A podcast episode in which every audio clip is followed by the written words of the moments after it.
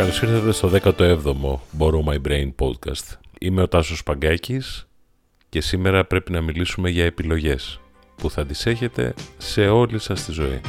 Αυτό να είστε σίγουροι.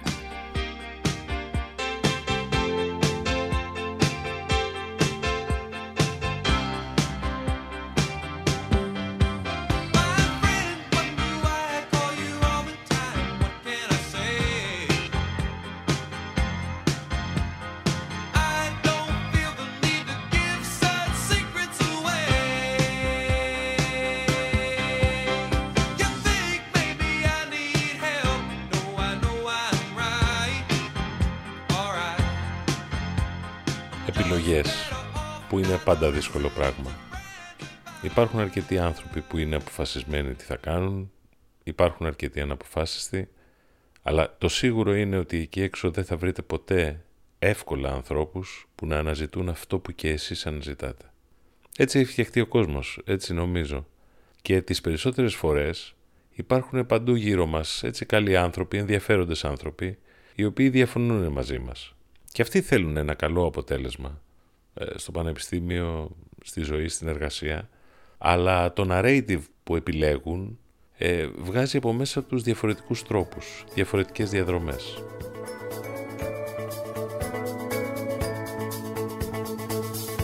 Σήμερα θέλω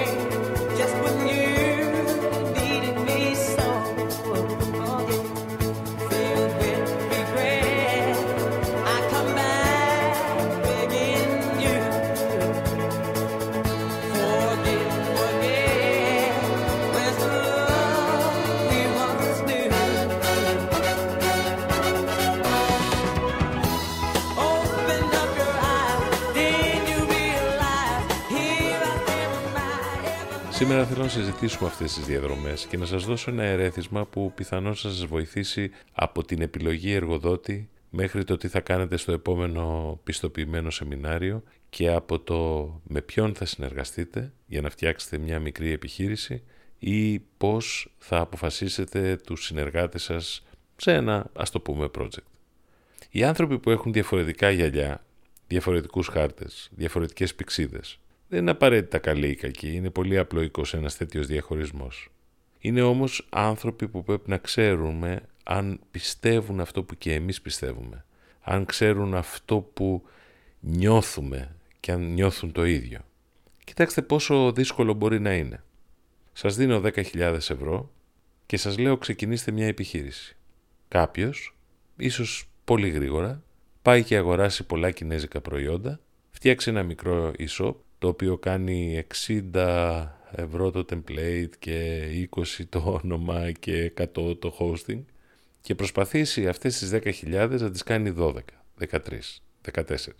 Κάποιος, ίσως περισσότερο προσεκτικός, πιο φοβισμένος, ε, πιο αναποφάσιστος, να το σκεφτεί για 2, 3, 4, 5 μήνες. Μπορεί να μην κάνει τίποτα.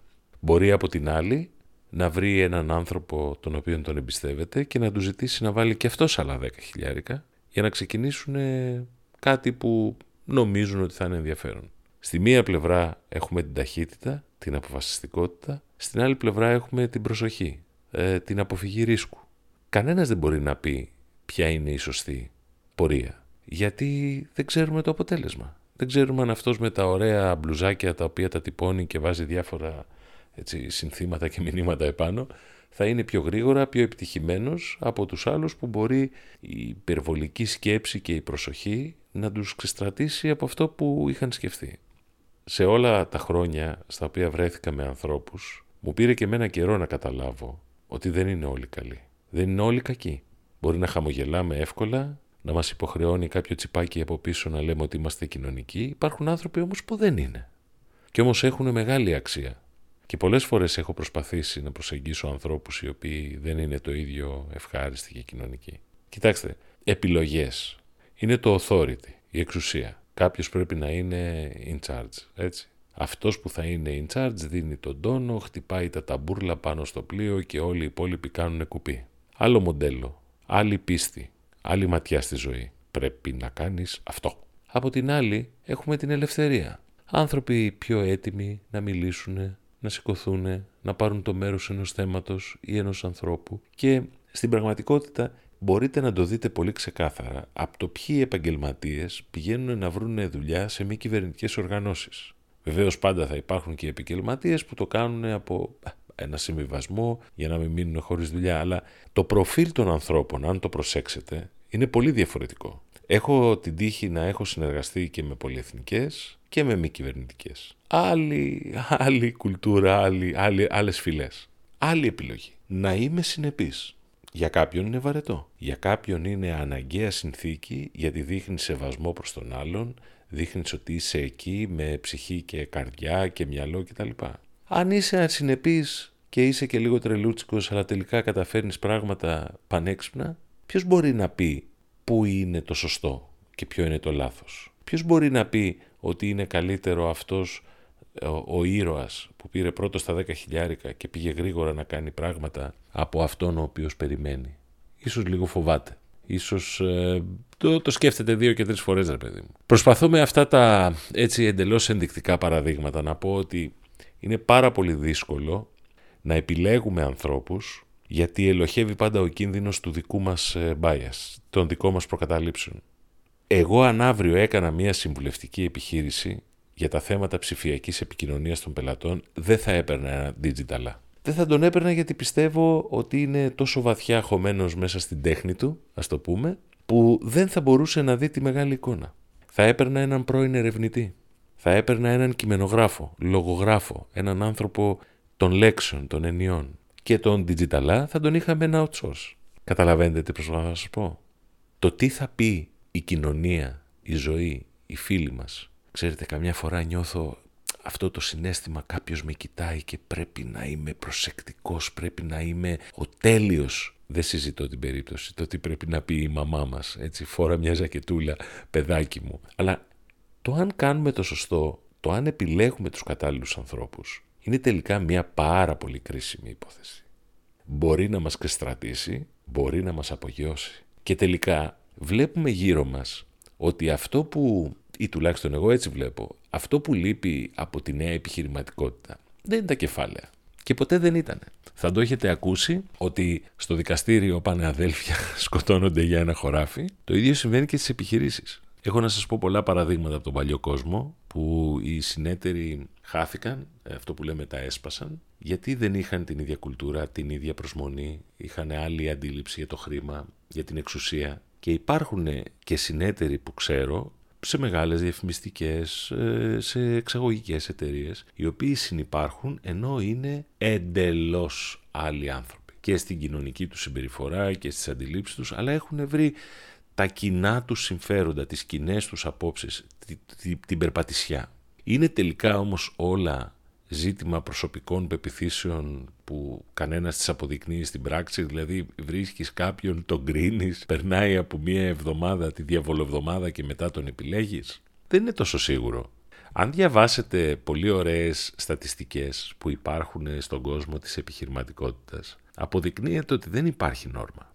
Υπάρχει βέβαια κατά τη γνώμη μου μία νόρμα την οποία θα τη συζητούμε τα επόμενα 20 χρόνια. Είναι η διαδικασία της αλλαγής. Είναι η διαδικασία κατά την οποία το status quo δεν υπάρχει. Και εκεί θα κρυθούν άνθρωποι πιθανώς που πιστεύουν ότι η αλλαγή είναι ρίσκο, είναι επικίνδυνο, είναι κακό πράγμα και θα υπάρχουν και οι άνθρωποι, και αυτό είναι ένα πάρα πολύ σημαντικό κριτήριο για εσάς που είτε είστε νέοι, είτε πρόκειται να πιάσετε την πρώτη σας δουλειά, είτε ξεκινάτε κάτι δικό σας. Θα υπάρχουν λοιπόν άνθρωποι οι οποίοι θα βλέπουν την αλλαγή ως θεάρεστο πανηγύρι. Είτε γιατί τους ενδιαφέρει να αλλάζουν, είτε γιατί τους ενδιαφέρει να μην βαλτώνουν, είτε γιατί νιώθουν ότι κάτι καινούριο πρέπει να κάνουν. Αυτοί οι άνθρωποι λοιπόν θα πρέπει να είναι στο στόχαστρό σας, έτσι κατά την ταπεινή μου γνώμη.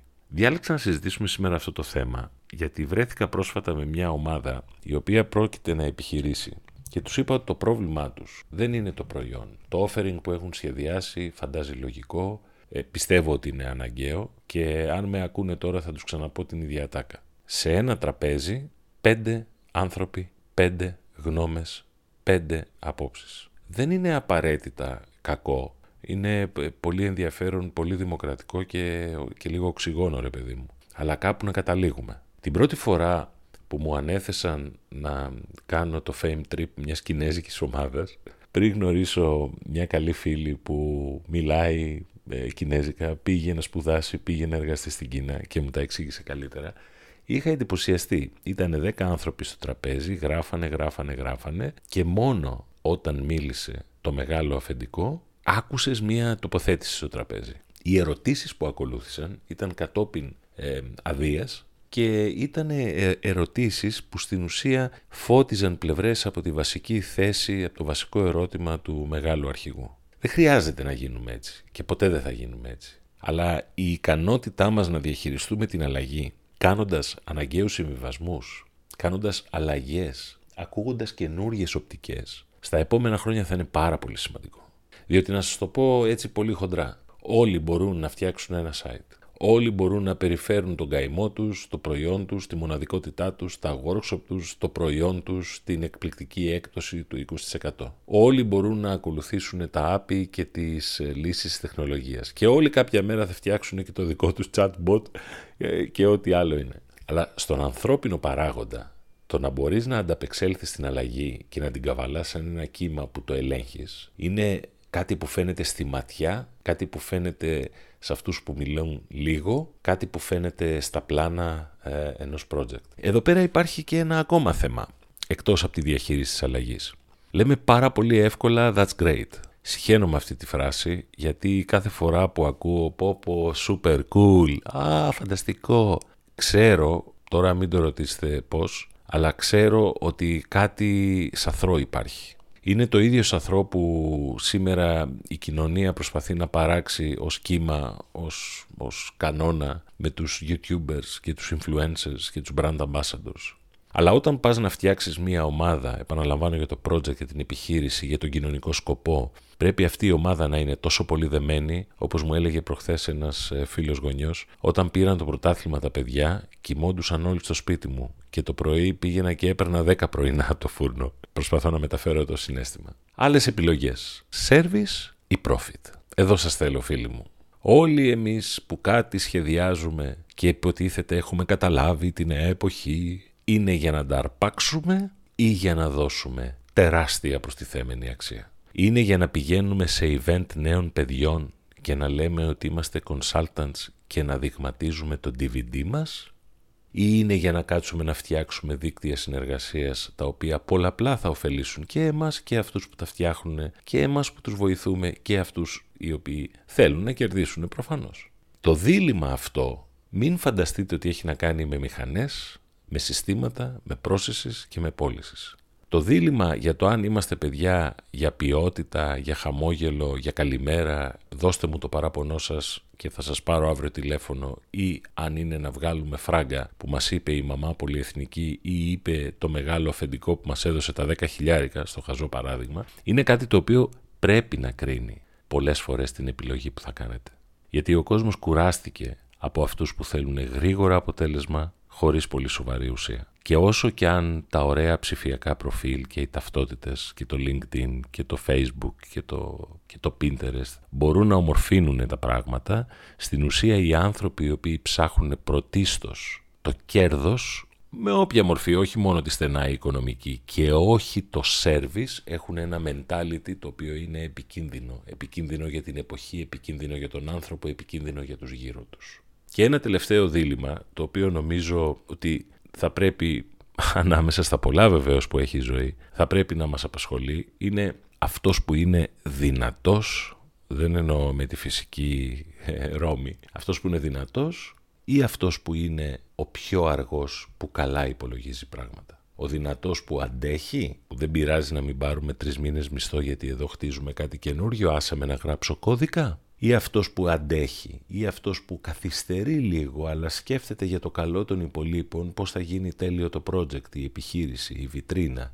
Υπάρχουν πάρα πολλά διλήμματα που θα κληθούμε στα επόμενα χρόνια να απαντήσουμε. Προσωπικά πιστεύω και είμαι φανατικά ε, διαπρίσιος κήρυκας αυτού ότι περάσαμε πάρα πολλά χρόνια που τα διλήμματά μας ήταν λίγα. Το δετερμινιστικό πήρα πτυχίο, ανεβαίνω, πήρα λεφτά, ξανά ανεβαίνω, πήρα σπίτι, ξανά ανεβαίνω. Δεν θα υπάρχει αυτό και θα έρθουμε αντιμέτωποι με την πραγματικότητα που είναι οι άνθρωποι, οι αξίες τους, το μυαλό τους, ο τρόπος τους και βεβαίως όπως λέω πάντα αυτό δεν αφορά τους πάντες. Υπάρχουν και άνθρωποι που δεν ενδιαφέρονται γι' αυτά ή θεωρούν πολύ βλακεία το σημερινό podcast και κάθε τι που ακούνε σχετικό. Αλλά το σημερινό podcast δεν το κάνω σαν ένας άνθρωπος ο οποίος θέλει να γίνει ε, ένας coach ή ένας ε, μέντορας. Το κάνω σαν ένας άνθρωπος των επιχειρήσεων που βλέπω τη φυσική ασυνέχεια των πραγμάτων. Σήμερα η επιχειρηματικότητα δεν πάει καλά στη χώρα και μην ξεγελαστείτε. Δεν πάει καλά στη χώρα όχι εξαιτίας των εμποδίων που υπάρχουν, που είναι πολύ σοβαρά. Δεν πάει πολύ καλά εξαιτίας του ανθρώπινου παράγοντα. Αν δείτε την διαπλοκή, ε, τους απαταιώνες, αυτούς που δεν πληρώνουν, αυτούς που δεν πληρώνουν προσωπικό και φόρους, εκείνους που πληρώνουν αλλά θέλουν να κάνουν ε, έτσι, λίγο περίεργα πράγματα, είναι το ανθρώπινο στοιχείο.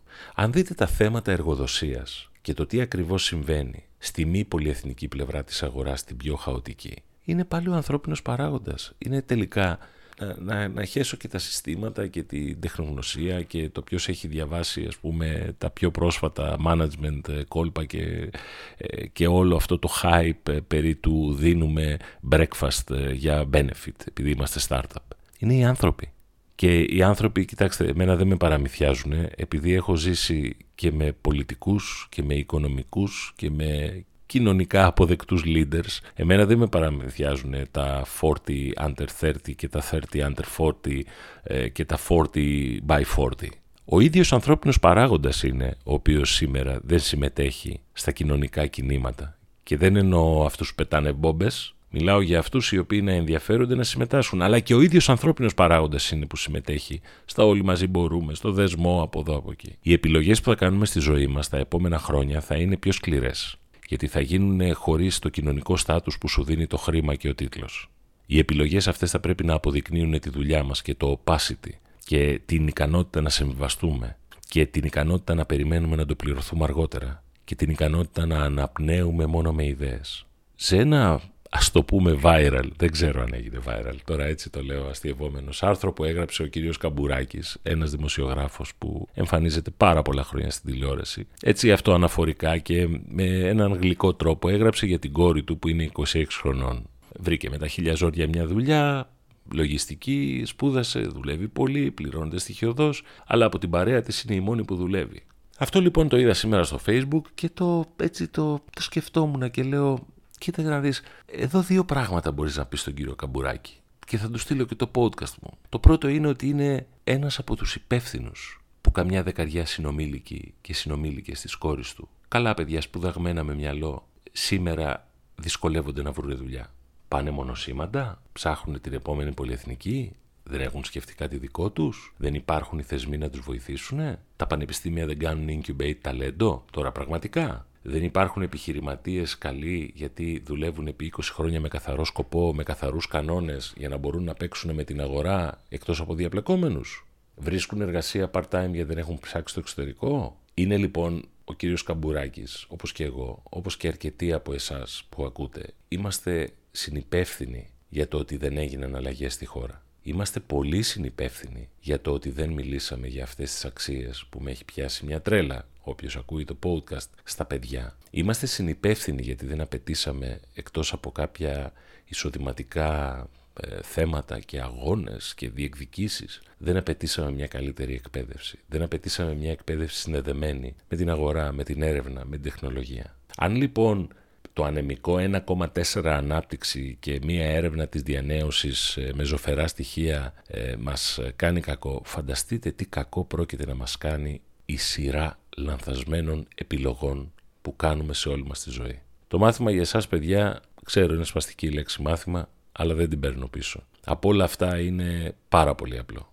Δώστε λίγο παραπάνω χρόνο πριν δίνεστε απόλυτα σε ανθρώπους. Δώστε λίγο παραπάνω χρόνο πριν ψάξετε γιατί στέλνετε βιογραφικό, σε ποια εταιρεία, ποια είναι η κουλτούρα, η ιστορία, ποιοι είναι οι άνθρωποι, τι έχουν πει εκεί έξω. Απορρίψτε, μην είστε σε θέση παθητική, αναμονής, συμβιβασμού. Δεν έχω πάρα πολλά παραδείγματα για να πείτε ότι φέρω κάποια ερευνητική αξιοπιστία με χιλιάδες ερωτώμενους. Έχω όμως πάρα πολλά παιδιά με τα οποία έχουμε συνεργαστεί και έχω πάρα πάρα πολύ μεγάλο input για να σας πω ότι αυτοί οι οποίοι δεν βιάστηκαν, αυτοί οι οποίοι δεν ακολούθησαν σαν πρόβατα μία χή επιλογή, τελικά τα κατάφεραν πάρα πολύ καλά. Είτε ως υπάλληλοι, είτε ως νέοι μικροί επιχειρηματίες μαθητευόμενοι και αυτό είναι μες στο παιχνίδι της ζωής. Το δεύτερο που πρέπει να πω σε έναν άνθρωπο σαν τον κύριο Καμπουράκη, άρα και σε μένα, σε μένα τον ίδιο, είναι ότι ο ιδιωτικός τομέας, ενώ πολεμήθηκε ή αγαπήθηκε πολύ στην Ελλάδα,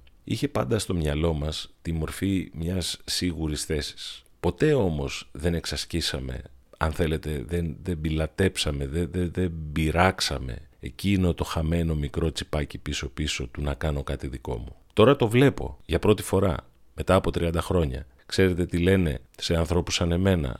Αν μείνεις για πάρα πολλά χρόνια στέλεχος, δηλαδή υπάλληλος, για να τα κάνουμε απλά, σου κόβονται τα φτερά. Τώρα που έχω κάτι δικό μου και κάθε μέρα το κυνηγάω και χθες ήταν spokespeople training και αύριο θα είναι ένα meetup και αύριο θα είναι μια συμβουλευτική για την μπράντα του κυρίου Τάδε, αρχίζω και συνειδητοποιώ πόσο μεγάλο λάθος έκανα γιατί έκανα λάθος επιλογές. Τις επιλογές που σας λέω σήμερα να μην κάνετε. Και επειδή όλοι έχουν μια ρετσέτα, έλα σε μένα να σου φτιάξω το βιογραφικό, έλα σε μένα να σου φτιάξω τα νύχια, έλα σε μένα να σου φτιάξω το site, πρέπει ακόμα και αυτό να το αποφασίσετε ότι είναι επιλογή σας. Το τι θα κάνετε, πώς θα το κάνετε, με ποιος θα το κάνετε. Η ζωή δεν θα σας χαριστεί γιατί επαναλαμβάνω δεν υπάρχουν τα λεφτά που καλύπτανε πάνω από την πέτσα όλη τη βρωμιά, την αηδία, ε, τον άνθρωπο που είναι αγενής κτλ. Γιατί όλοι είχαν λεφτά. Άρα σε τι συγκρινόμασταν να σας πω. Εγώ έχω πιο πολλά, εσύ έχεις πιο λίγα, χαχα, σε νίκησα. Ένα μηδέν.